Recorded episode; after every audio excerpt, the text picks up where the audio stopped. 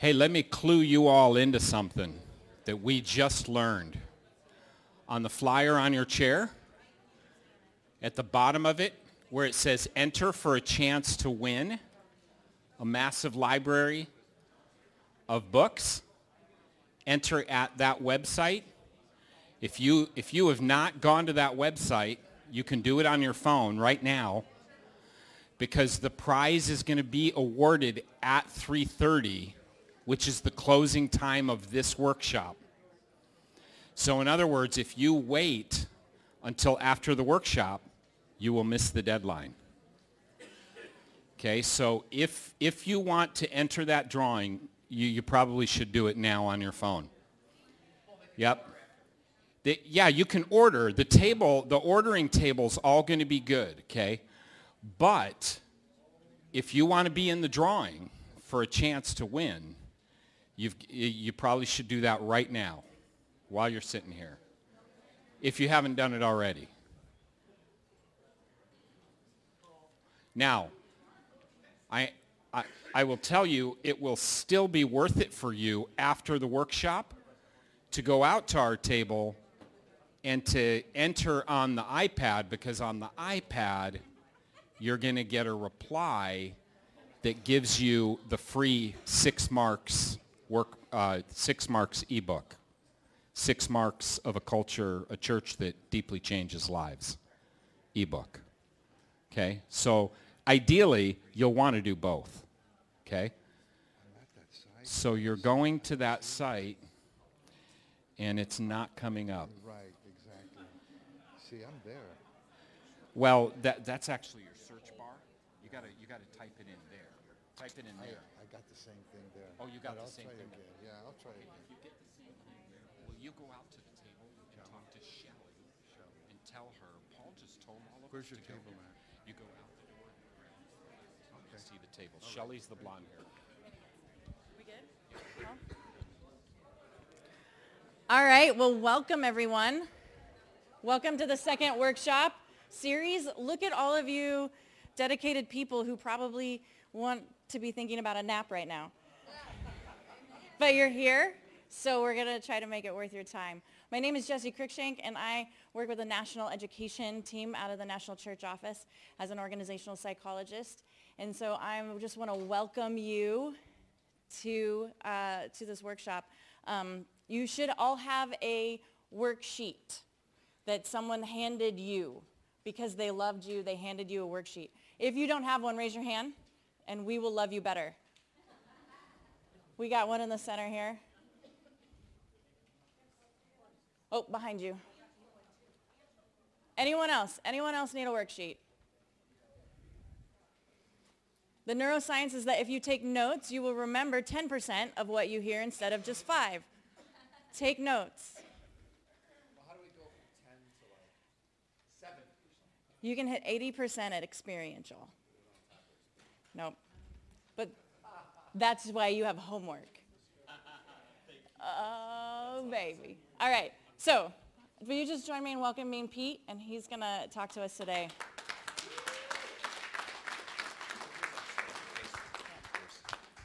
Okay, welcome everybody. So I want you to know that we may do Q&A like 15 minutes into the session because my lunch is coming. Because there are long lines. So you should all have a sheet uh, just to kind of keep us on track here, create an emotionally healthy culture and team, and uh, just help us flow. I'll spend most of the time probably in the first section, really. um, and then we'll do is I'll, I'll, talk for a while, and then we'll do Q&A, uh, you know, together. So, all right, let's... Um, let's take a minute and uh, let's pray uh, together. And if you don't mind, hold on one second. I'm to pull out a. Um,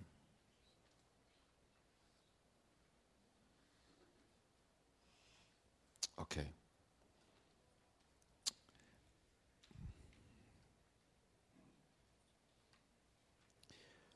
Psalm 116, I, uh, I'm just going to pray the Psalm of David, I love the Lord, for he heard my voice. He heard my cry for mercy. Because he turned his ear to me, I will call on him as long as I live. The cords of death entangled me. The anguish of the grave came over me. I was overcome by distress and sorrow. Do you all know that? We all know what that's like. Then I called the name of the Lord. Lord, save me. We're here because the Lord has saved us. Uh, and not just saved us like the first time, like saved us a lot more other times. I love in verse 12, he writes, you know, what a great prayer. What shall I return to the Lord for all his goodness to me? What shall I return to the Lord for all his goodness to me? I will lift up the cup of salvation and call on the name of the Lord. And then I'll sacrifice a thank offering to you and call on the name of the Lord. That's a great text. So, um, you know, we, uh, the, the center of uh, an emotionally healthy culture and team, and we would say at the center of emotionally healthy discipleship and leadership is being with Jesus. And in particular, one of the contributions uh, I think we're bringing to culture, church culture around the world, is integrating a dimension of silence and stillness uh, as core spiritual practices of the Christian life. That it's not just about us talking to God and getting information, but actually um, being with him and listening to him. So let's take, um, if you're open to, I, I, why don't we take a, a two minutes of being still before the Lord. And I was asked the first session, you know, she struggles. A woman said, I, am struggling with silence. It's not working for me real well. And what do I do? And there's lots of things, you know, how do I grow in that part of us? Because we're all, we all have a God muscle inside of us that longs for stillness and silence. Everyone, every, I don't care how extroverted you are or what culture you come from or your age. Uh, and once that muscle begins to get used and comes alive, uh, you do find you can't live without it. So anyway, it's in, it's in the beginning, it's quite difficult. Would you, be would you mind leaving those doors open just for warmth? Could someone just make sure those doors are open? I just, I, I just like the heat, if you don't mind. It's a cold building. And um, so John Cassian, who was a great fourth century writer and one of the desert fathers, uh, and if funny, if you read historical theology and then you read present day theology, is when you realize how Americanized our spirituality has become because they wrote a lot about things like silence.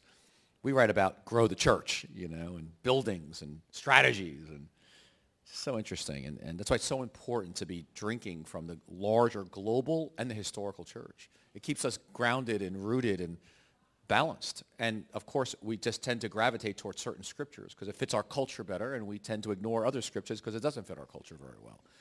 So anyway, what Cassian would recommend, and it's been recommended by many others over the centuries, which is we're going to be still before the Lord in communion with the living Jesus.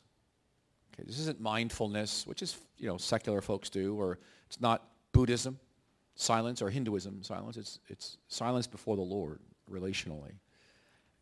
And so every time you're, Cassian recommended, when you find your mind wandering, and he goes, think of it like a river. You know, all this stuff is all your thoughts. Oh, I got to eat, emails. You know, who's mad at me? I got laundry to do.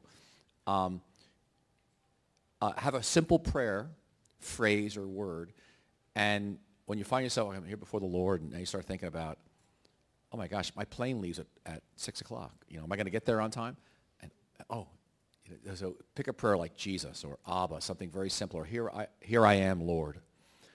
And every time you find yourself distracted, and maybe a hundred times in a minute, and a hundred times you come back to the Lord. You get to come back to the Lord a hundred times. And it's like the Lord tapping you on your shoulder, like, hey, come on back. Oh, yeah, yeah. Here I am, Lord.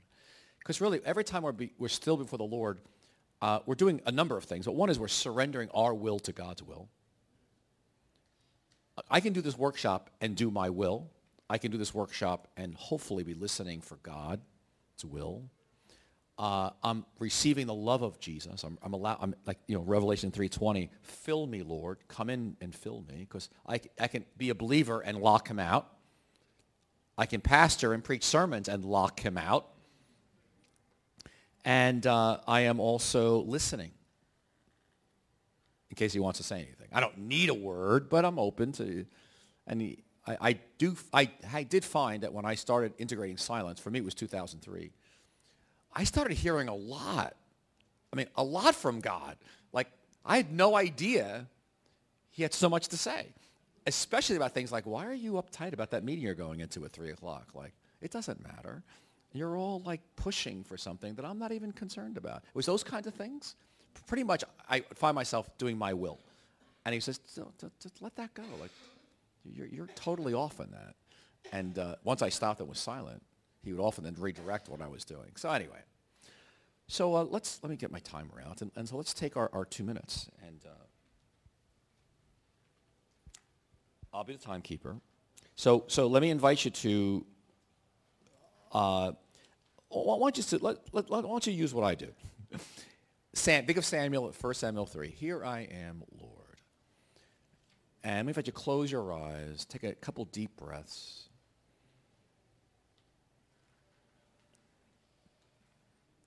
Just be aware that your, your, your, your feet are on the ground. You're sitting in a chair. And you're on the earth, which is floating in outer space, held up by God. And you're here in this place, you know, now. So let's begin and let's be still before the Lord for two minutes. Let's begin. Amen. Okay, thank you. So, um, our topic is creating an emotionally healthy culture, and uh, so I guess you know I, my best definition I have of culture in a simple way is that imprecise something, invisible presence or personality of a place that can be difficult to describe without actually experiencing it. It's more readily felt than articulated. So your church has a culture. Um, every company has a culture. You know, Apple, IBM. Denominations have a culture. I was joking around with the first group that was here about Foursquare has a culture. And I've spoken a few times for Foursquare. And uh, my best memories was with Jack Hayford when he was president. And the pace of the conference was a bit intense it wasn't quite the slow, contemplative role. So you guys run hard, and obviously your, your, your culture of Foursquare is changing.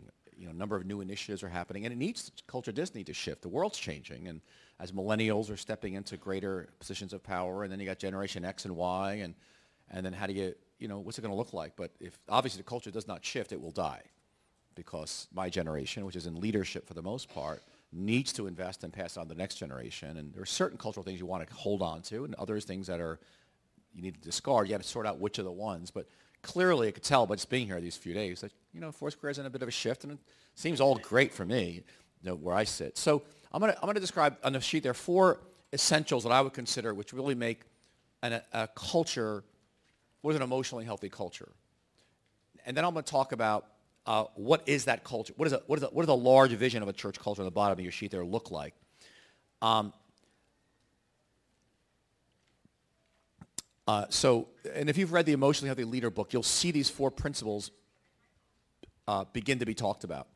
Uh, so the first is this, that work and personal formation are inseparable. Now, when I, when I was, uh, became a Christian, I was put in leadership very quickly because I was a leader. And so, and I could speak and people would follow me. And so they just threw me into leadership. And uh, over the years, I became a pastor and leading a church. But I must admit, the question of my personal formation was, yeah, like, you're responsible for that. Keep it together. But the question, all the training I got was primarily in what I could do. Leadership, discipling, delegation, vision casting, mission, all that stuff. It's all important. In emotional culture, they are inseparable. They, they, that, that, you heard this yesterday from me, talk about that, that you, so what that means is um, I'm equally concerned. Yes, I need you to be a worship pastor or a guitar player or be able to, you know, lead this community. At the same time, it's your inner life I'm concerned about because you're going to give out of who you are, and we're never going to get away from that. And, and you can't give what you don't have. And in fact, whatever you are is what you're giving. Like Whoever, whoever you are is what this place is going to be. That will be the culture. Especially, we're talking about leaders here. And uh, it was so funny because this person, pastor came to me at their first session and said, yeah, but I, I, what do you do if you have a leader who is like, uh, he needs so much affirmation. And you know, constantly, he's affirmation that he got out of bed in the morning. I said, that's pretty severe, you know, and to be in leadership. And he said, and he also goes up and down. And so uh, he's doing great for a while, then all of a sudden he takes a huge dip. And so I said, I said, it seems to me this is really more about you than him. Because you put him in leadership. He wanted to be a leader. I, I said, I get it. But doesn't mean that he should be a leader. And uh, so the question is, what culture are you building? But it really comes, but it really comes back to him.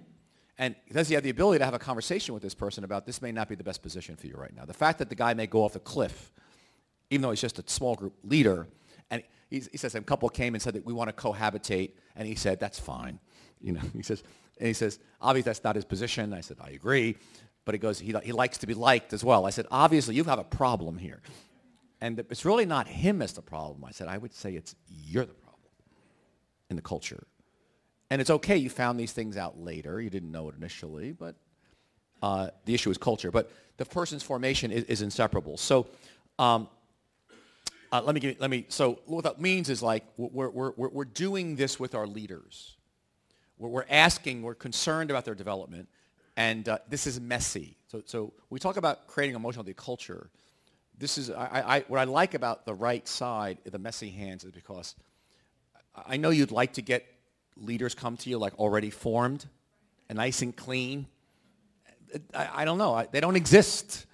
It's just it's this is this is what we're called to do, and uh, and so when we when we do team building and supervision and culture, it starts with you, you know, your own vulnerabilities, um, and then but you want to know the vulnerabilities of your team.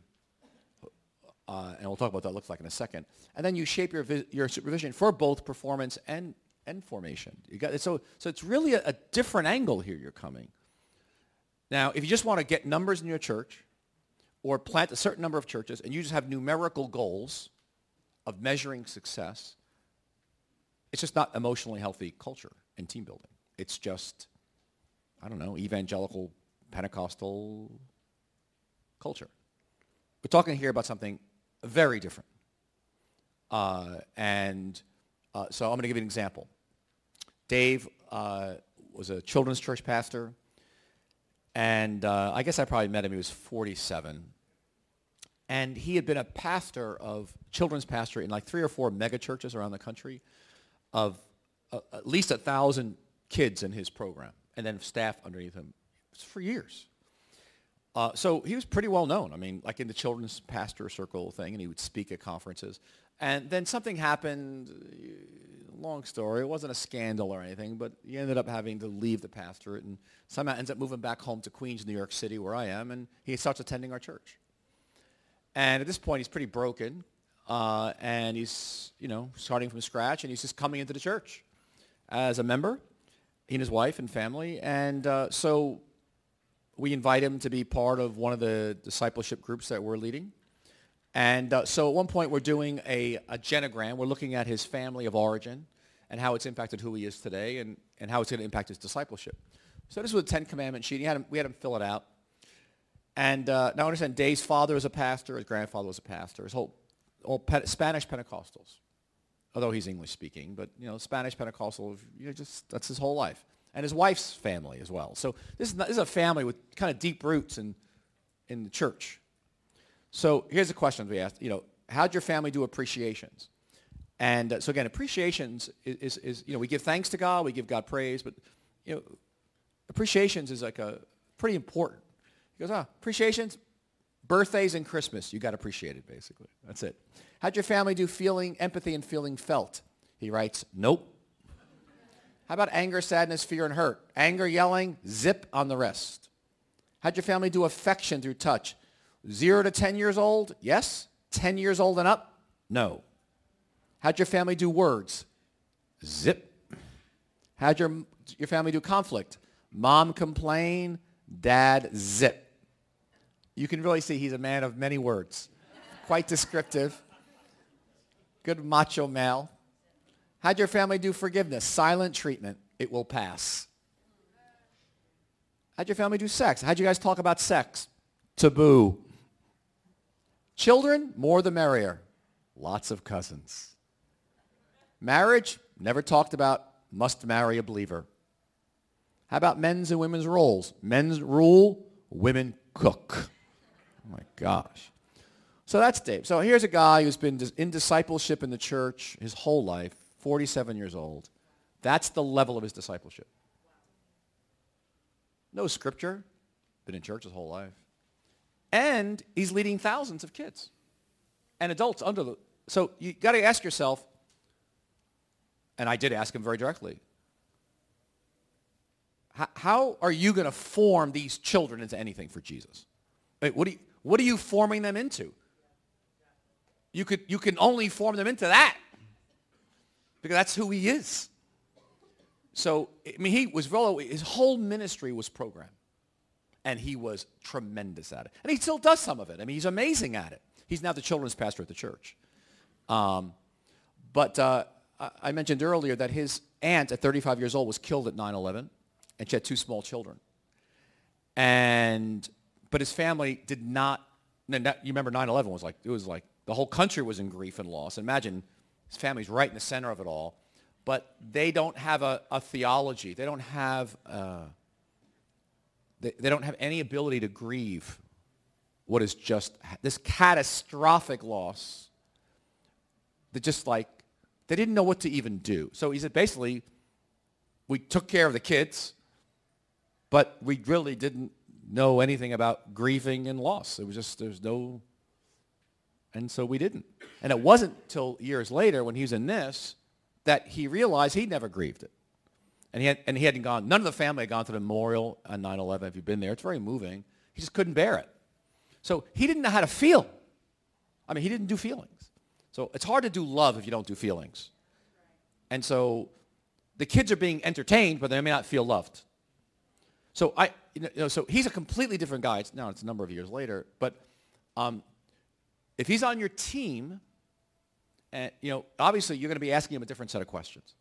Are you moving toward that crying kid in the corner and being with him? You, you're, you're, obviously his marriage was completely transformed. His parenting was completely transformed. But he had to go to a whole nother side of him in terms of to grow in Jesus. I did not need him memorizing scripture. I needed him living scripture. That's very different. So as a supervisor, I wasn't a supervisor, but uh, he, you know, he's grown quite a bit. But that's emotionally healthy culture is I care about this. I'm going to find out about this. I'm not just hiring a person who's anointed and gifted. I'm hiring a person who is being what I'm trying to build here, or at least open.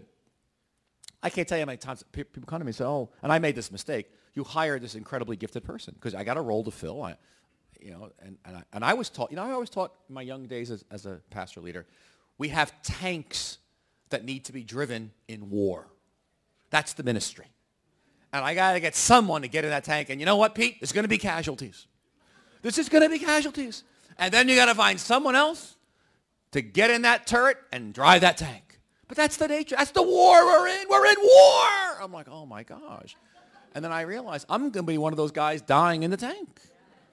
But the, the, the goal was just find someone who can drive the tank, who's willing to go to war for Jesus. And there's an element of truth in that, obviously. But if that's the whole paradigm for the culture, I don't really, your inner life is secondary to me. Are you willing to be a kamikaze? Great. You're hired. You know, you can preach to. And, and the sad thing is the bigger your church becomes, the less time I have for your inner life. I don't, because I, I, just got to get, I got to get really gifted people here. So we have in America right now, and actually not just America, it's global. We got all these incredibly gifted people who are running the largest churches. Uh, and whether it's on even, wor- I mean, I know worship leaders. I mean, I, I just, I'm like, I'm, what do you mean like you, you spend time with Jesus at, only at worship rehearsal and worship services? What about your inner life, your own life? Uh, not really. I'm like, I'm like, I don't care if there's 25,000 people. I, I don't even care like you're not leading worship. Like, because you're not living what we're doing. It's just, there's, there's a, there's a and, but I don't have time to ask the guy the question because we have nine services. Do you understand? And I got, I'm, just, I'm just getting the bodies in and out. And, and so we've developed an evangelical culture that this is coming up, just so you're aware, this is a shocker. Because, yeah, you're doing sound, but I care about your life with Jesus. I care about your marriage. I care about what's going on. I'm going to ask you about it. Uh, we're not just using you to get something done. You are the ministry. So, you know, based on the commandments of your family of origin, what does someone need to ask you every week? So if you were, you know, if, if you were on our staff, you know, or you're working, even as a volunteer, um, like my wife ran the marriage ministry at our church for years. You know, I care about what's going on with your marriage, your walk with Jesus. I mean, how's it going? And, um, and but we're going to ask people not just about their job performance, which is important. And if you're not doing your job, if you're paid, we're going to let you go. That's true. But it's not just your performance of your job, it's your person. It's both. So, but then secondly, the elephants in the room are acknowledged and confronted. This is very important because uh, the nature of leadership, elephants are constantly coming. What that means is people are bringing into the culture, they're bringing into the culture whatever they know from the past. And generally, it's going to be their family of origin or their culture, like, you know, ethnic culture, or the church culture they were in before. And um, so, but we have, there are some churches that have real, in some situations have so many big, I mean, the elephants are so big, it's like they're running the meeting. And, and then you have lots of little elephants under the table that are growing into mid-sized and big elephants. And I, when I got into this in 1996 and became self-aware of my own stuff in my own life, and then I looked around at the church that I had planted, so I couldn't blame anybody else before I got there. And there was like, there was a herd of elephants. I mean, it was like, and my wife said to me, uh, you know, we first kind of you know, I, I don't know where you are on your journey with this whole emotionally healthy discipleship and leadership, but as you go into it personally, it is like a second conversion. And once you cross into it, you can never go back. You just can't, because you can't pretend anymore. You can't lie anymore. You can't play a game that you know is ludicrous anymore. So my wife and I went for a three to four month sabbatical. And we first kind of had our first encounter to kind of get our own life together personally and our marriage. Then we came back to the New Life Fellowship Church. I understand the church at this point is nine years old. We're about, you know, I don't know, four or 500 people probably. And she says to me, I don't think you have what it takes to deal with the elephants in the room. And we didn't have the term elephants, but See, there's so much stuff here, basically craziness. She goes, what it would take for you to begin to deal with this, she goes, I, I don't think you'll do it. I think we should just resign and get out. And, uh, and she goes, I don't think you'll be able to do it and sustain our marriage in a healthy way. Because at that point, we're leading out of our marriage. And I said, well, I said, give me six months, honey. Just give me six months. And I'll never forget. We walked up the stairs of the church. And it was like we, we had changed, but the church had not changed. We'd been gone for three to four months, so they're still doing life the way they do it. And the biggest commitment I made, and we, she made it as well, is that we were no longer going to lie. Now that may sound like, oh, come on. No. Like, we weren't going to lie anymore. If someone said, you know, asked for feedback, like, we were going to be honest. Like, no, I, I experience you as defensive and unteachable. like, I was going to be honest.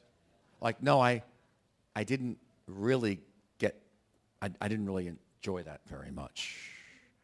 I didn't get much out. Like, in other words, I wasn't, I was going to give people honest job, you know, we call feedback, and it was petrifying because I, I had, you know, we had a whole prophetic fellowship. We had more prophetic craziness going on. And it's very confusing. Is this Jesus? Is this them? Is this our unresolved stuff? And trying to sort all that out. And, uh, you know, I had people fasting 40 days at a time. One guy fasting 40 days um, uh, at three times a year for 40 days. Okay, come on, think about that. Okay, he's sitting over here left, to the left. And while I'm preaching, do you think he's listening to me? He's got a direct line right to Jesus, right, right to the throne. So when I'm preaching, he's taking his own notes for prophetic words for everybody else in the room. And meanwhile, I knew his wife was unhappy, very lonely, because he was so in the heavenlies. He was useless as a husband. And so I, I, I decided I'm not going to, a lie would be making believe this is okay. So I realized I had to take him out to lunch and have a conversation with him. That was not lying anymore. Like, that's an elephant in the room. I mean, and I did. And I took him out for lunch, and I nicely said to him, I said, listen, uh, and he, he, you know, God had told him he was a prophet, and he was carrying the mantle of repentance for the country, uh, and he had to carry this huge weight for Jesus, all that stuff. And I said, listen, I said, I said, I know you're carrying the mantle of repentance. I got it. I, and I said, but I have a word for you. And I said, you need to repent. I said, you're proud. You're unteachable. And I experience you as arrogant and your wife is lonely. And so you're out of leadership until you get your marriage in order. And I want you giving a word to anybody in this church anymore until you come out of this process with Jesus. And of course, he, the Holy Spirit led him to another church. You know, the Lord told him. I'm sure he did. I'm not going to make a judgment. But that was an elephant in the room because what happens, that creates a culture of super spirituality. We almost had a two-tiered spirituality. We had the prophetic anointed folks here and the intercessors who had the inner line to Jesus and the rest of us who I fast a day. It was killing me. You follow me? And so, you know, that whole thing of, I, I don't believe in a two-tier spirituality. I hope you don't either. We all stand before God in the righteousness of Jesus alone, and anything that produces a two-tier is a problem. It's a gospel problem. But who's going to enforce it? Someone's got to say something, and I wasn't because I don't like conflict. So there's a whole culture. It's just, it's not healthy. So slowly over time, began to just go after one elephant into, an, into another. And so it was him or people showing up late to meetings and not saying anything. Um, you know, I, I, had a very, in early days, and I told the story first time, I first uh, workshop, this, and I, one of my deep regrets, I did, a, I did a podcast recently on my greatest regrets. And one had to do with this, um, you know, not being able to confront some elephants. I a very gifted young woman. I really believe in women pastors and leaders, and we need women functioning in every apostolic position. Anyway, so here she was, and, and uh, but she grew up as a missionary kid. So she was shipped off at like four years old to one of these schools, and her parents were in Indonesia. So she was, you know, she, she just, that, that's a tough childhood, okay? For when, so she had some emotional, just tenderness in that area. But we were so, in, everything was God. I, I didn't know what to do except we cast it out, prayed for it. You name it, we did it. Brought people in to pray for over the years, but didn't know what to do with it, really. And, and so I, went, I was in her car once, and we were going somewhere, and she said, get something out of the glove compartment. I opened the glove compartment in her car, and there's 50 to 75 tickets. Tickets, traffic tickets, parking tickets, speeding tickets, all kinds of tickets. And I say, what is this? I said, what happened? She said, oh, it's New York, Pete. I said, all right. And I closed the glove compartment. But I didn't know. I, I, I didn't like have any sense. I didn't know what to do with it. So we just glossed it over because she was really good. I mean, she was a gifted preacher, healer. She was, she was amazing, prophetic. She had leadership. She's like, she had the whole package. But I didn't know what to do with the elephant. I didn't, even, I didn't even know who to go to to help with the elephant. Like, I think she would have been open at that point, because I was not into what we call emotionally healthy leadership at that point, I just sent her to another intercessory kind of prophetic ministry, and it never really got deeply dug out, and she ended up leaving the ministry completely. You know, and I consider it one of the great failures of my life. Uh, but, I, and, I, and I made a commitment in 96 at, at this point forward that elephants, in an appropriate, prudent, prayerful way, will be addressed. And uh, it just takes courage to do that on your team. But if you love your team, you'll do it because these are discipleship moments. And uh, I, I, just remember one, one of our staff, she, she was quite gifted, and uh, another staff, and, and, but she, was, she had a, a, a zing to her, like she was on staff, but she could be judgmental at times. And you ever have someone report to you, but you feel like you're being judged by them? Like you're always on trial? Like you just, and like you and, and they're right, like 90% of the time, which makes it worse.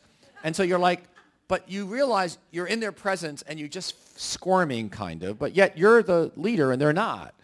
and they work for you. And, and so I, finally came to a place I realized there's something going on here. And so I just finally, one day I went to her and I said, you know, can we sit down? We'll call her Susan in case it's not being taped, but we'll call her Susan anyway. Susan, um, I just want to share with you how I experience you. And to me, it was a discipleship moment because I've cared for her. Realizing that probably, because she was so strong and gifted, probably very few people in her life had ever done that for her. Like giving her honest feedback about what it would be like to be with her. And I said, you know, I, I experience you as uh, judgmental and harsh. And I just gave her that kind of feedback. She asked me a couple questions, and I gave her some examples. And uh, I mean, she really appreciated it. But I realized at that point, I said, oh, that's why my growth and development is so important to the culture because who's going to be mature enough to give her honest feedback? Did it like who? And I did it out of love for her. Honestly, it was I wasn't mad at her. I wasn't wasn't about me. It was about because obviously if I'm feeling it, it's that's something. And I wasn't saying you are this because I don't know if she. I can't. All I know is I experience you as this. That I can say with authority. I experience you as judgmental and harsh. And of course, she knew right away I wasn't the first person to tell that to her. Her husband had been saying it for years. Seriously. It was a good moment. But then secondly, time and energy are invested in a team's personal development. So I'm actually like, when we go on a staff retreat or we're doing staff meetings, it's not just about the agenda to get things done. I'm actually thinking about how can I grow these folks? Uh, whether it's, I don't care if it's watching a tape of some speaker or doing a Myers-Briggs or Enneagram or doing a scripture study together. Uh, going to a conference, a workshop. I mean, there's so much you can do, but it's actually you as a leader, whatever team you're leading, you may not be a senior pastor, but just you to think through, what can I do for my team's development? What could we do that's, okay, but it's, but it's not, it's not, but Pete, it's not getting me to the bottom line. You know, like multiplying small groups or mul- growing the church in numbers and you're going deep as well as wide. It's not either or, it's both and, but if we're going to do an emo- what we call an emotional culture, this takes time and energy. So when you go on a staff retreat for a day, you may spend half the day on development. So it means less time for strategy, less time for day. You got to do that in other places, but this is so important. Time is given to it, and um, I, I, think actually, when I someday, if as this thing gets, because we did develop like about 15 excellent, like 10 to 15 like excellent things you could do with a staff team. Um, over like a, a two to three hour period. And they're just helpful. We gathered over the years and developed some of our own. And, and um, just, just this good stuff out there. I think an example of that is in the book, Emotionally the Leader. Of, I actually used a poem and uh, about being and doing. And it was a different way to come at the material and basically then asking, how are you doing with your two circles of being and doing? Remember that circles I put up yesterday about doing and being? And say, how are you doing right now in your present life with that? in your leadership. So in other words, you're helping them with their inner life out of which they lead. And you're constantly feeding that because you're trying to keep your, your volunteers are grounded in Jesus because they're all, and they're around the same whirlwind that you are in, in just the world. And I'd say new skills plus new language plus intentional follow-up equal transformed community. That, that, that is a, you know, that's a, that's a worthy of like memorizing because you see, I, I meet a lot of leaders that don't, this is a lot of work. Like the intentional follow-up is hard. It's really hard. So if, if, if um, I was lead pastor for 26 years at New Life Fellowship Church, and then uh, six years ago, uh, five and a half years ago, uh, Rich took over. Rich is 30. He was 34 at the time. He just turned 40. So um, Rich is a seven on the Enneagram. If you know Enneagram, he's like everything's positive and good. You know, he's like a born fun guy to be around, but he, he's not really into negative and conflict. He wasn't at all initially. So I remember I'd say to, you know, Rich, you see that guy, that, that new staff over there in the corner? He's sitting in staff meeting, and he's got his arms crossed, and when people are talking, he's looking down. Okay, he's basically somewhere else. And I said, this is an opportunity, Rich, you know, to, to talk to him. See, that's where intentional follow-up comes along. And uh, we ended up sitting down with him, and, and, and you know what it turned out? He came from a family where uh, he rarely saw his father. But when his father would let him go with him on trips to like go somewhere, but he would tell him, you sit here and you shut up and don't open your mouth. Okay, we do a two-hour drive, but don't open your mouth. And he tells us his story. He goes, so basically, when I'm in a meeting, I just kind of like shut. And he's very, he's a, he's, he preaches, he leads, but for some reason in a meeting, he would just shut down, go inward, and kind of like not be there. And he wouldn't say a word. It all went back to the story. And we were like, you're kidding. Rich would never have found it out if he didn't, like, I want to talk to you about that because basically in a meeting, you're creating a sense of the meeting of like, not, not a lot of warmth coming out of you. Interest and self-absorption. And yet you're a leader. I mean, you're, you're quite a leader up front, but you become a different person. And, and he goes, well, I'm young and all these leaders are older and it kind of reminds me of this. And we were like in shock, but it was a chance to go after it. So, um, so an example would be, so we teach certain skills. And EH discipleship, which we'll talk about in a few minutes, is about another language, another culture that you bring into the church and you then reinforce it. See, if leaders don't live it, it doesn't matter what you teach because it's not going to stick. And that's why it always goes back to leadership. And um, uh, if you want to know the culture of your church, it doesn't matter the size of your church. It could be thousands. It could be a hundred. Just give the inner core of that church, 20, 30 people. If it's small church, 10, 15 people, including yourself. Find out how they're living. That is the culture of your church. It's, and, and natural church development out of Germany is like these are like professional statisticians, and they study churches and the health of churches. And they do this big statistical thing. And their philosophy, and they've done tens of thousands of churches globally, is give me your core 30 people in a church. This is a big church. And I will tell you the culture of your whole church because it's, gonna, it's emanating out from that core. So if they don't do conflict, your church doesn't either. If they don't spend time with Jesus, your church is not probably spending. People are probably not spending. I mean, you're going to get the taste of the culture in those. There's a lot of backbiting and gossip. That's what's going on. A lot of mission. They're missional but you're going to get it from them. So there's an example of, of a tool. It's called a community temperature reading. It's a very simple tool. It's part of the course. What you'll notice in that is, is you, it's a basic, it, people come into a church and they relate to other people out of their family of origin. But that, that's all they know. Whatever they were, you were born and raised with. If your family didn't do conflict well, unless you get discipled in it, you probably don't either. If it was silent treatment, avoidance, yelling and screaming, hitting, sarcasm, passive-aggressive behavior, whatever it was, you do some combination or reaction against that. But when you're under high stress, either with a spouse or a very intense meeting, or maybe it's someone in authority, and you're in a conflict situation, unless you've done some inner work of discipleship, you will, 99% of the cases, you will go right back to the system you grew up in and you'll get triggered, you'll get reactive, and so will everybody else in your church. So relational discipleship is half of EH discipleship. It's, we, we disciple people in learning to bond, learning to connect, learn to love.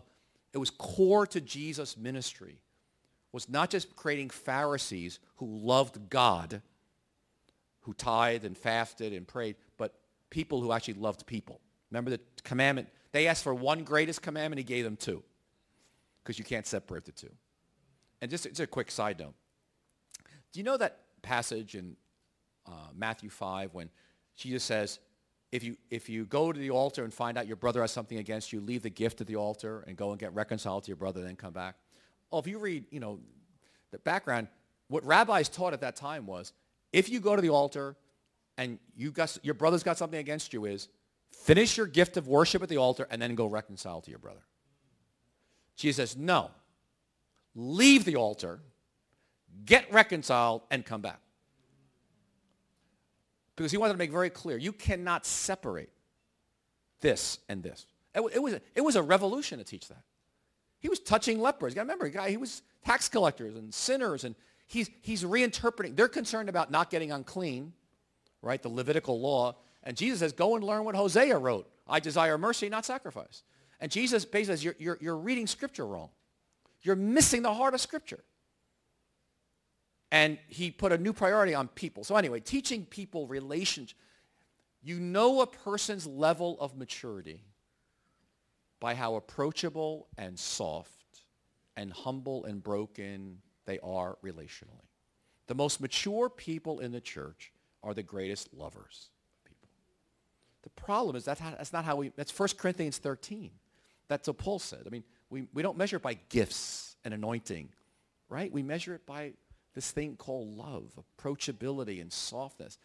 You know, when I got into this, I've been so long in like my Pentecostal tradition. I was, I was so long into it, I somehow lost it. I really was about anointing, gifting, make it happen. Like, okay, you're a great lover of people, but you know what? I really can't use you because you're really, you're not going to bring in more people. So like, you're not as mature as this guy over here. He may have some blind spots, but man, he does evangelism, you know? And, and so anyway, we teach things like, how do you make a complaint? And so we would teach people like, no, when you make a complaint, because you're going to do complaining like your family of origin did it. So we said, no, in the new family of Jesus, we do it differently. So we, we teach them a little structure. I notice and I prefer. And it may sound very little, simple, but it's gigantic. If you've been making complaining in a bad way your whole life, because that's how your family did it, and you come into the church, you're going to do it the way your family did it. That's stupid. I don't agree. No, if you do it that way, I'm leaving. I mean, like, versus, you know, I noticed that you know, and I gave an example of my, the worship went long today, and I prefer if it would stay on time, right? I noticed the meeting started 10 minutes late, and I prefer if we could start on time. Okay. Why is this meeting always starting 10 minutes late? And, and so we're creating culture. No, we don't talk like that in the new family of Jesus. We're the new family of Jesus. Now the question is, what's the culture of the new family of Jesus? Most of our churches, you know what the culture is relationally? Nothing. Because we don't teach it. It's just kind of like, love, love, just love everybody, you know, and like, and, and then we pray and we preach and nothing changes. Because this is a discipleship issue. You're not going to change a family of origin habit that's their culture's in there. It's in them. Do you understand? Like it's gonna. You got to think of Jesus and the twelve. Think of what they think of. Like John and James wanting to call down fire on Samaritans, and James and John, who's the greatest, and Peter. I mean, these guys were really bad relationally. And they, they, Jesus had to mold them three years full time, like trying to get these guys in shape. It's no different for us. So that's why half the, the, the discipleship course is teaching people. We developed over a 21 and a half year period, eight skills. It climaxes in clean fighting, not dirty fighting. So we teach people to speak in the I. So when someone says, all oh, those Christians are hypocrites, we say. Now, how would you say that in the eye? I struggle with being a hypocrite. You with me? We don't talk about you. We're not judgmental people. All those. I mean, all, every Christian in the world's a hypocrite? Is that true? Every Christian? Well, what does that say about your heart? You think every Christian's a hypocrite. So you're, you're, these are all culture moments. So anyway, these skills, but it's not just something you introduce to your church. The, the leadership has to live it, own it. Because even if you get exposed to it once, they're going to still go back to the way their families did it. And so now you got to teach them well. So we, our church has got, you know, we got, you know, we got a, a couple of hundred folks from Taiwan, Hong Kong, Chinese. We have an Indonesian fellowship and Filipino fellowship. We've got, we got 73 countries. We've got a lot of complexities of cultures. Certain cultures, I mean, between honor culture and shame culture and saving face, I mean, they just don't do conflict. So, so when, you know, well, how do you have a church where people don't want to do conflict? And uh, then they tell you, that's my culture. Pastor Pete, it's my culture. You know, in Indonesia, my, we just submit to, I just submit to my husband as unto the Lord. And, you know, I just, I don't want to disagree with him. Meanwhile, she's stabbing him in the back, you know, with her behavior. But, she, but she's, it's shielded in culture. So part of what we're doing is we're disrupting culture. Every culture. There's, there's no, when you bring new family of Jesus in, you're disrupting every culture. African American, Jewish, Arab, Egyptian, I mean, you name it. African, every country in Latin America, it, white American.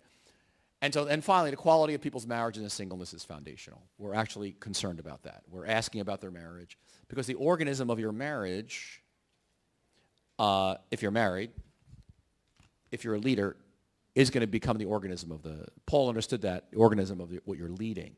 That's why I made it one of the requirements of an elder. If you can't manage your own organism well, how are you going to build a healthy organism here? And so um, if you read The Emotionally Healthy Leader, we have a, quite a theology of marriage, that you lead out of your marriage if you're married, or, you're, or a healthy singleness. Uh, and so we're asking about how's it going. In fact, we're asking, we ask spouses, how's it going?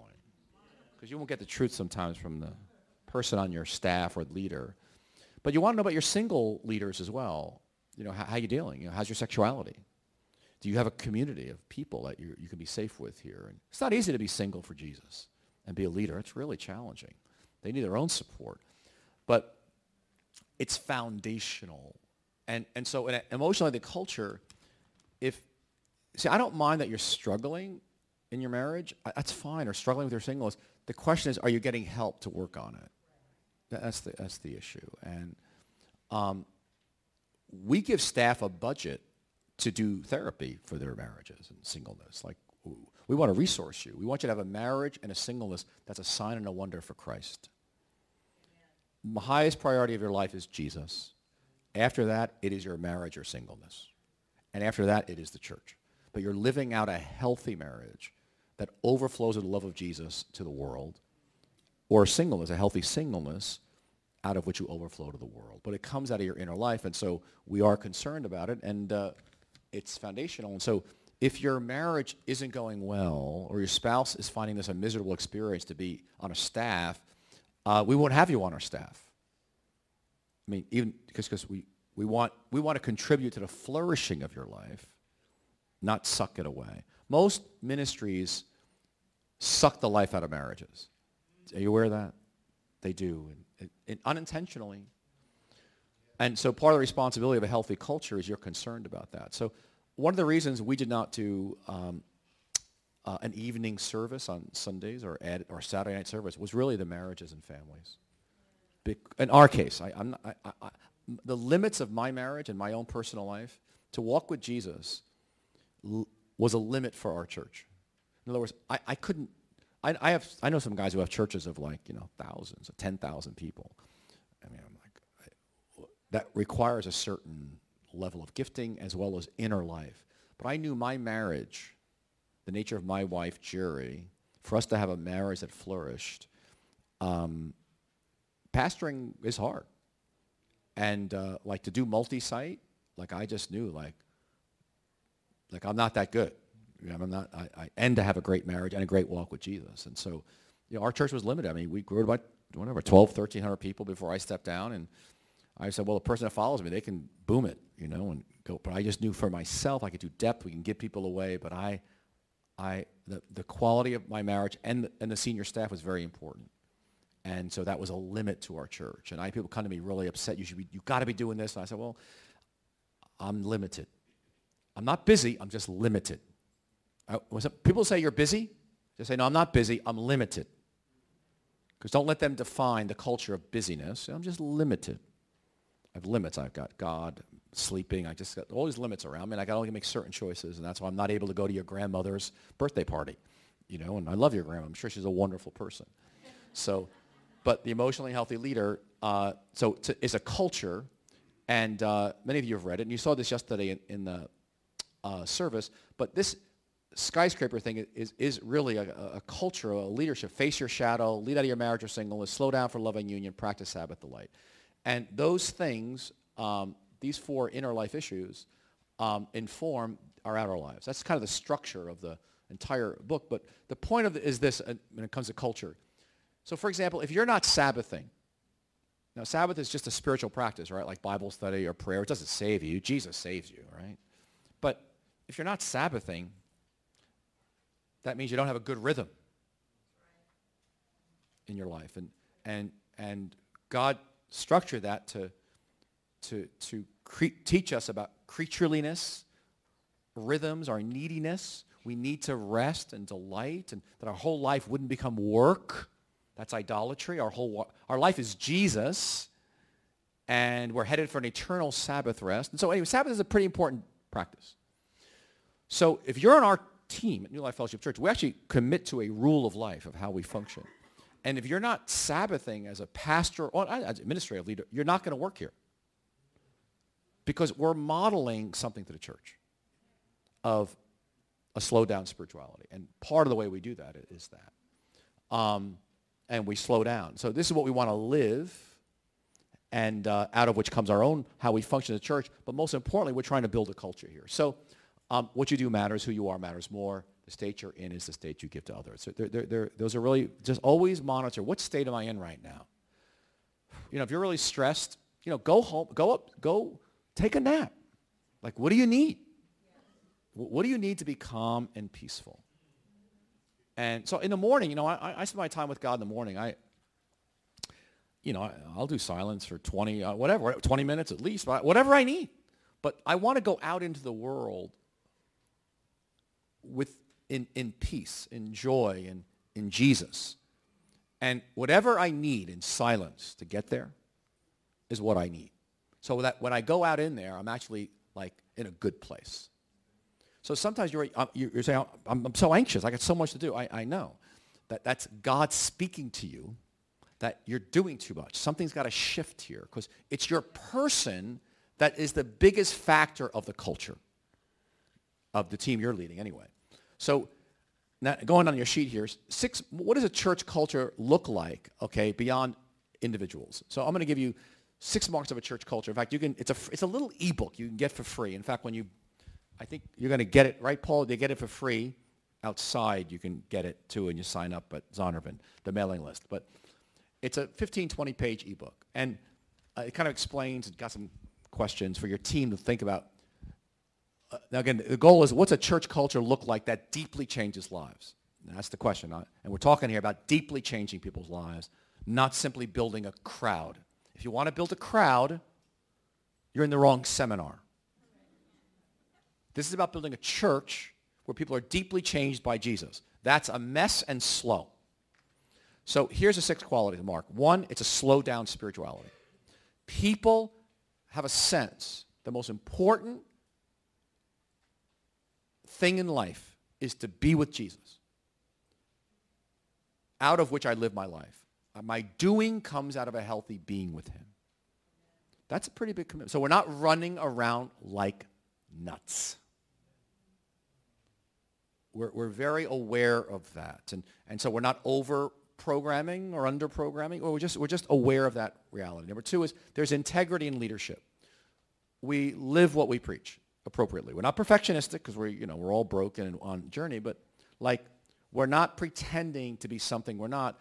Our role and our souls are connected.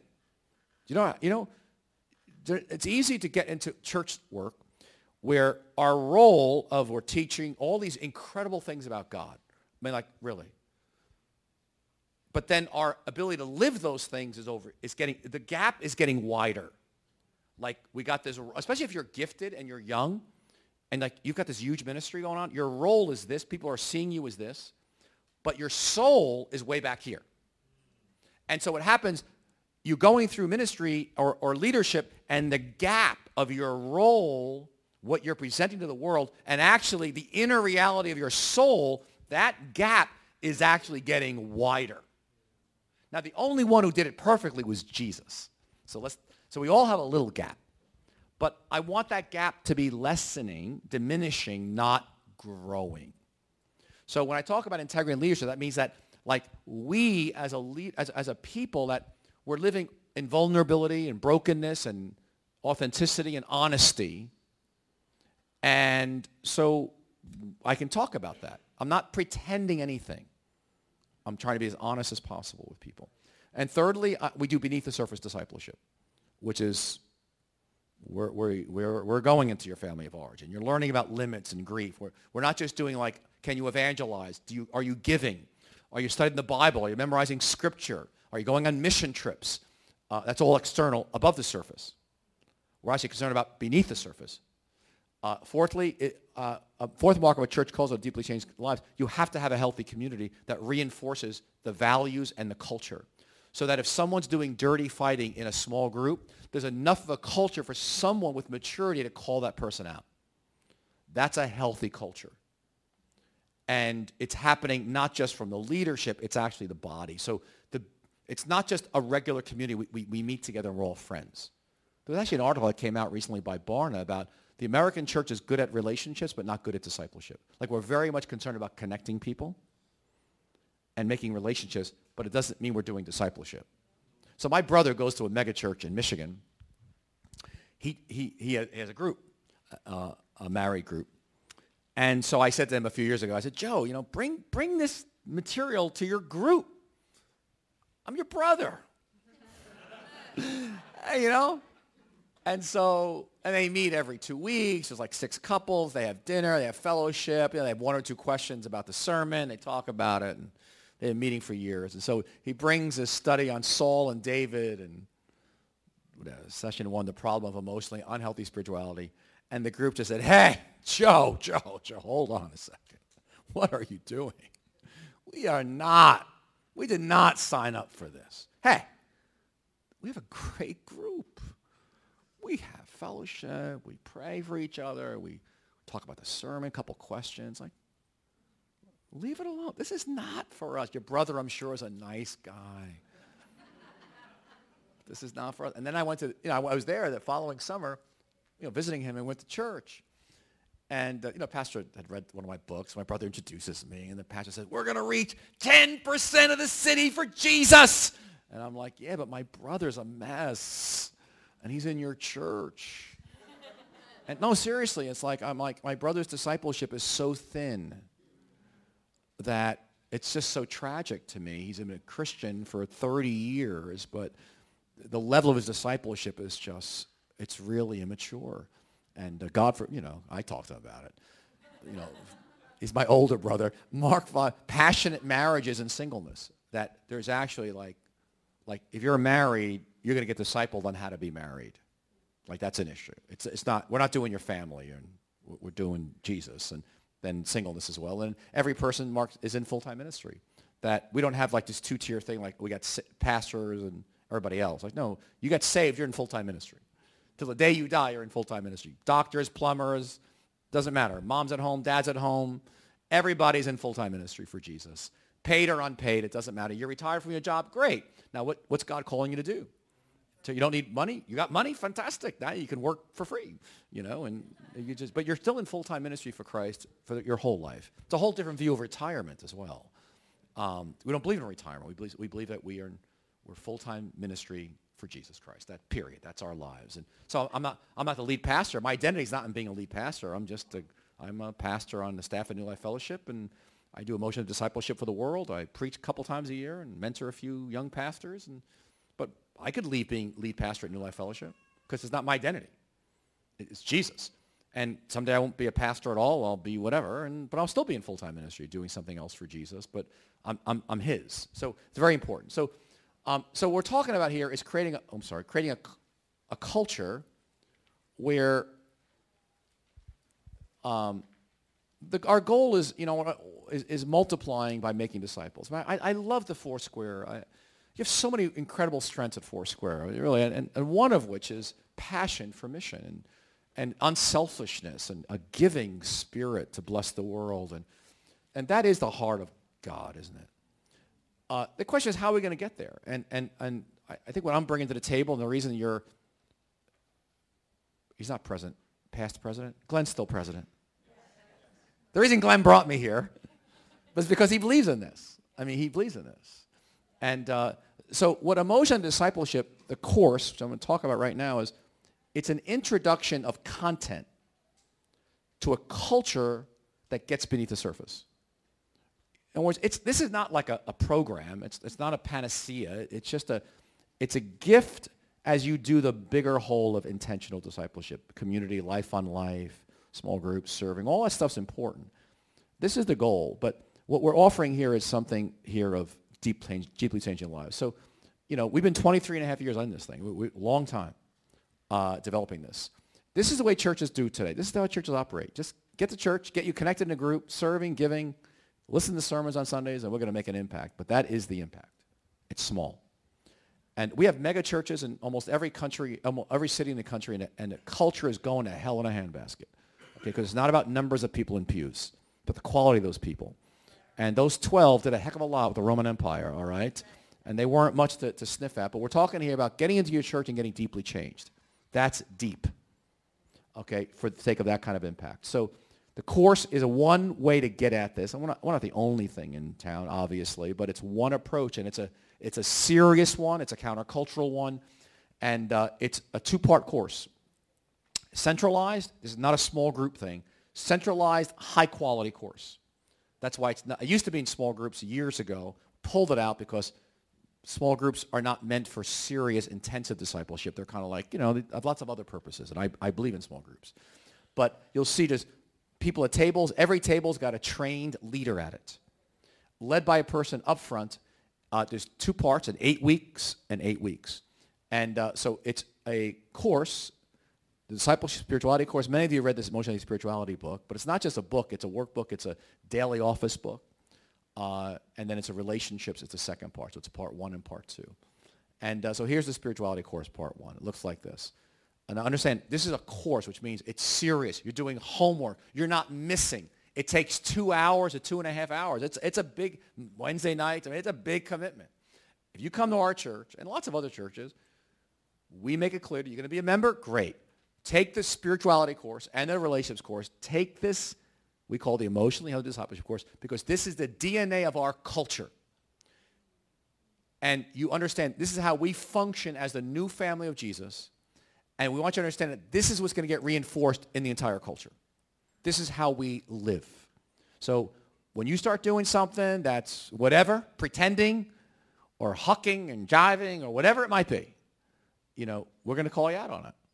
Uh, and so it starts with the problem of, of, it's an overview. It starts with the problem of Saul, who has, does not have a deep walk with God, nor is he self-aware. He's stubborn, he's jealous, but he's anointed, and he doesn't even see it. Then it goes into David, know yourself that you may know God. That knowing yourself and knowing God are inseparable. And David had that. And then go back to go forward. You got to go back to go forward. How your past has impacted your present from becoming all that God's called you to be. And Joseph is the great example of that.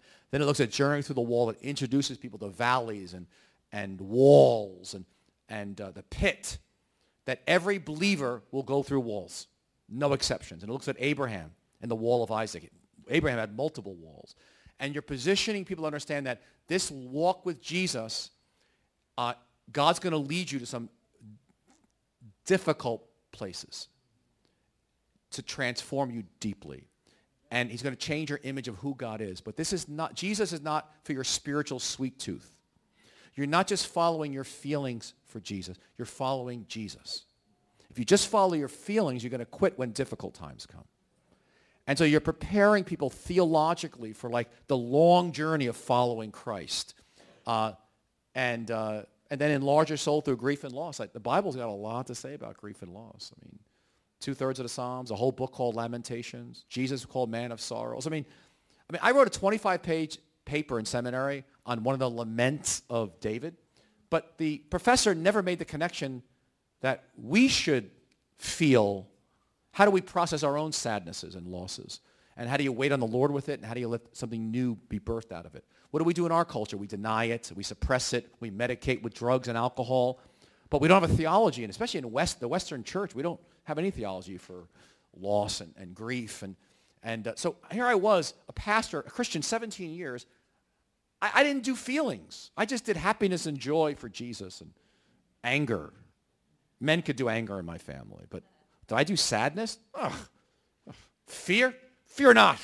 You know, I was, you know, I was just, I just didn't do those things. It was too soft and vulnerable. And, but yet I, I, I found there's a whole Bible out there on this stuff. And, and then discovering rhythms at a daily office and Sabbath is rhythms and then grow into an emotionally mature adult and, and then go and accept the develop of rule of life. It's actually some of the riches of monasticism in this thing. It's, this is not just throw a few spiritual disciplines in your life. It's about change your whole life for Jesus. And then the second course is all about these skills of relationships. Both are built on a daily office book, a day-by-day book. And, and um, what's that? Okay, all right, let me move on here. So, so here's the four essentials, and I'll close with the, uh, uh, so my invitation to you is that you actually consider getting trained and bringing this EH discipleship course into your culture very slowly. First you live it a little bit not perf- perfect, but you're in it. and then you bring it as a pilot slowly to a group and then consider bringing it to the wider culture. You do not bring this in like a big bubba boom. This is not like purpose-driven life. This isn't like a plug-and-play thing. You've got to actually get trained, get into it yourself, begin living it yourself. But here's the four you know, essentials. It's about slowing down to be with Jesus. That's obviously number one. So central to the course, and someone was here the first session, they said, the biggest thing in the course is what's called the daily office, or just people twice a day meet with Jesus. And in those meeting with Jesus, they're silent for two minutes at each devotional. They begin with two minutes of silence and end with two minutes of silence. That is the most difficult part of the course. So you're bringing silence to the whole church. I mean, that's a big thing. They think you're New Agey. They think you're Buddhist. They think you're crazy, okay? Because we don't, but it's biblical, and uh, it's transforming.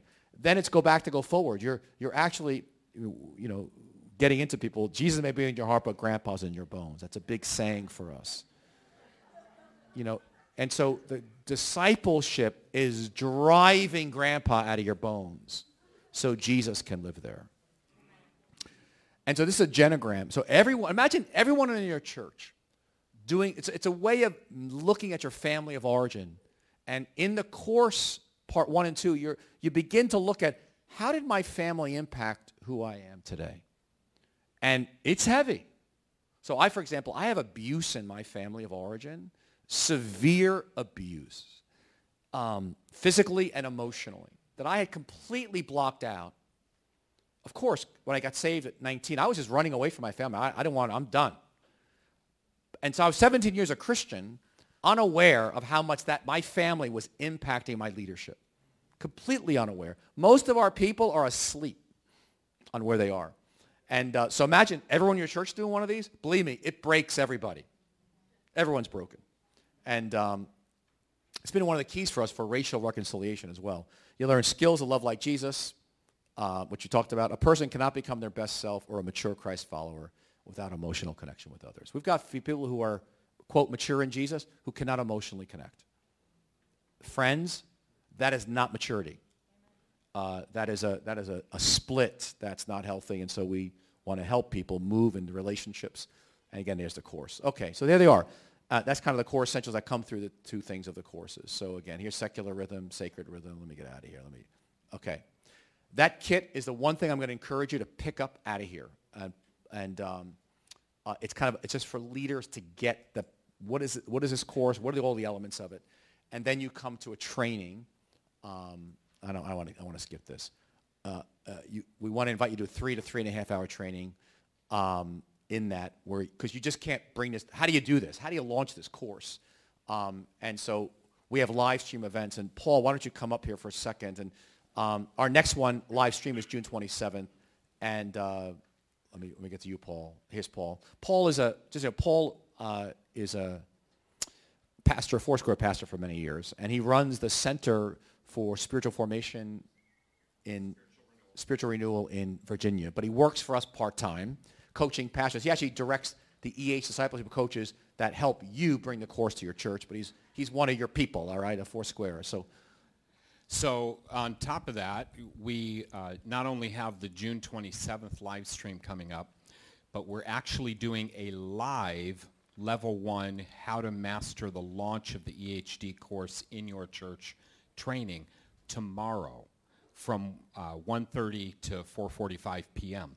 First time that Foursquare has ever offered a post-connection uh, training opportunity. And uh, you can still register for that. All you need to do if you're interested and available in doing that training is head to the registration desk, which is all the way to the right of the Delta Ballroom. You have to walk all the way around and go to the back. You'll see the registration desk, and you just tell the folks there, I need to add the EHD training tomorrow onto my registration. It's going to include lunch, so you don't even have to stop for lunch somewhere. You just uh, come to the come to the training for it. We're going to have a whole bunch of uh, Foursquare pastors who are already integrating EHD into their church cultures uh, that are going to be there and available and hosting tables uh, to be able to guide you through the training and then answer your questions as well. So Paul is a, a gold mine. I mean, he's tremendous. So you, there's his email address so you can contact him. Uh, but when you uh, you, you want you want to get to one of those live stream trainings. So let's take a couple Q and A. Uh, I'm going to give you two or three uh, FAQs. Can we, Paul? Is that mic, is that microphone working? Okay. Why, why, don't you? Okay, you can start one right here, and then I, I got a two or three that came out last time that I definitely FAQs around culture. Yes, sir. So the Ten Commandments, um, I find that interesting, but also challenging, and so I would like to ask you, what do you do with the Ten Commandments if you actually were a part of three different families? Well, no, you, you, that's good. You have to identify from those three experiences, what did you pick up? Because one probably influenced you on certain areas and the other ones. The question is, what's living in your body now? Some of those were conflicting, so um, some taught good things, some didn't. Yeah, yeah. So that's part of your own. You're married. Your spouse is there. She, she'll probably help you. I'm sure she knows. She lives with you, and um, yeah, it's a good question. Here's a, two common questions that come up. One is, what do I do? It, it, does, does it always have to be top down to change a culture? Can it ever be bottom up? Uh, and I would say to you, it can be bottom up. It can be sideways. Sideways is very common. Uh, so don't worry about the, if you're not the lead, lead pastor is obviously in a great position. Uh, but even lead pastors, it's a challenge because you got a whole system. You got to think systemically. Um, so I have seen churches get changed from the bottom up. One story is a, you know, a guy lived near me, 2,500 member church. He, want, he, he wanted to bring this to his church, and his pastor was dead against it because he said emotionally healthy, it sounds like psychobabble. And the pastor just sounded, you know I'm not bringing psychobabble here. And uh, pastor just, for him, it just didn't sound biblical. And so that was it. So then he asked, he goes, would, I, would you, could I please just do a class and just see how it goes? The guy said, okay, you can do a class, because he was an elder. So he trusted him. So he did a class, went well, and he got the second class. But after about two and a half to three years, he had so much fruit out of those classes that the pastor said, would you come talk to our staff team about what's going on with this? Because there were so many lives being changed. And honestly, it was the place where lives are being changed more than anything else going on in the church. And so now it was like, you know, it, it came, so it came in bottom up. It was very interesting. Um, very common, someone on staff will say, you always got to get permission because you're bringing in a big thing. But you're only gonna, you always call it a pilot when you start. Because if you always say, if, you know, the Spirit of God's moving, great. If it doesn't, you don't do it. But because it it's not threatening to bring a pilot in. But this is so much new stuff. People aren't used to going to church and being like really challenged. Like, no, they're just not. Like, what are you talking about? Like, I never heard this before. Yeah, that's why you're here. You're a disciple. Like, we're going somewhere. Like, but it's a, it's people are like genogram, like skills and language and silence, and you're just, you're jostling my whole world here. You are. So we always say, call it a pilot when you bring it in. But I would say many places bring it in sideways. Someone gets a vision for it, they bring it in, but they bring it in slow. And we say, even if you're the lead pastor, bring it in slow. Uh, do not rush this thing. There is no rush. It's, it is powerful. And because of that, you want to go careful because you don't want to get off mission.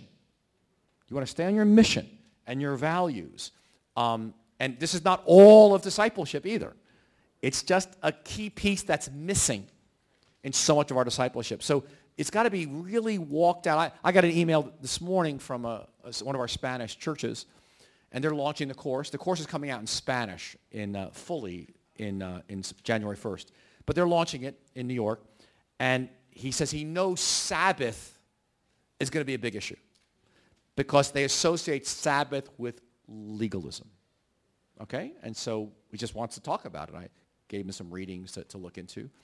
And uh, I, I, was, I met with all the Latin American leaders yesterday the, of countries who were talking about the course going to Latin America. And the guy says, you quote Catholics. And, you know, we don't agree with their theology. And as you know, Latin America's got a whole history of Protestants and Catholics fighting and all that.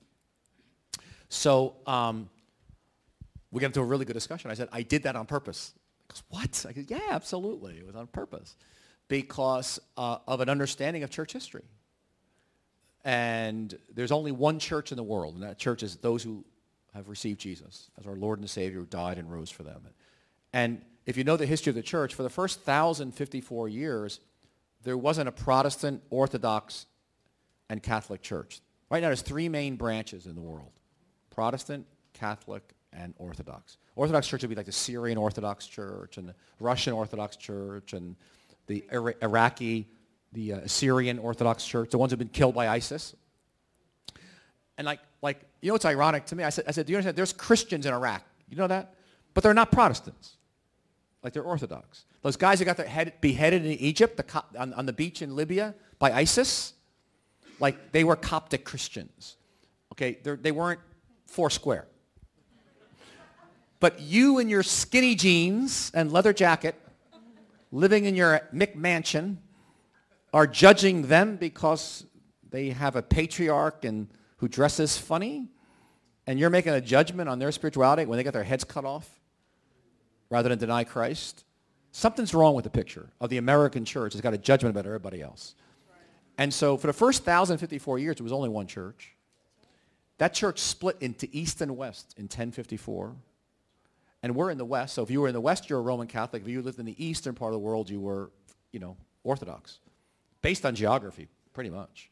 And then in 1517, we had the Protestant Reformation, and we've had a couple of three, four hundred thousand splits since then, you know. And so, but we're not the whole church, and, and our, our genogram is that. And, and you know, we're, we're, we're biblical Christians, Orthodox, but, but we're not the whole, and, and part of what this is about is like, we're not making judgments of, I mean, I'm, I'm an evangelical, I'm, you know, charismatic, I'm, you know, I, I, I got my Pentecostal roots, but I'm a Christian. And I love the church in the world, and I, I care about Syria. Like, I really care about the Christians in Syria. The Syrian Orthodox have lost everything.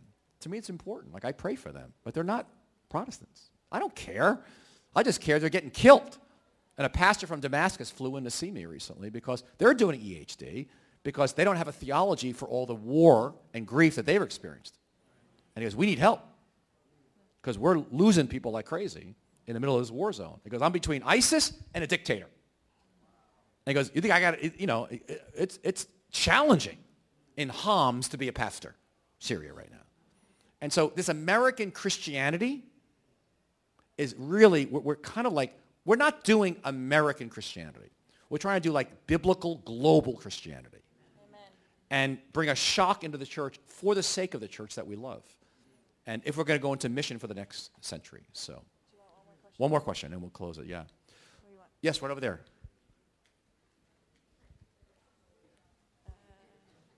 Here, pass it down. No, that's all right. She's there. Um, so I work at a, a Christian high school, and um, I'm just, as you were talking, I just thought how relevant this would be to teach to the younger generation. And I'm just curious to see, A, if you think that this program, the way you have it now, would work for them, and if you if you think so, if, if there needs to be like editing to it, or or how that might look. Well, because it's young, what you're talking about, high school?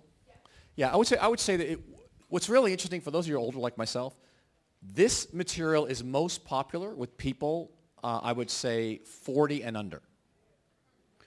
Generation, like, I would say the millennials and clearly X's and the Y's love it. Uh, i- i- it's actually, that's the, this thing has become like, we're like the Beatles. I'm 62, all right? the biggest audience are the 20s. So I, the thing exploded among young because it's relational, it's broken, it's authentic, it's cross-cultural. It's just got all the the, the, the, the, the thing. Real, I'm, I, I'm like I, I do a I do a podcast.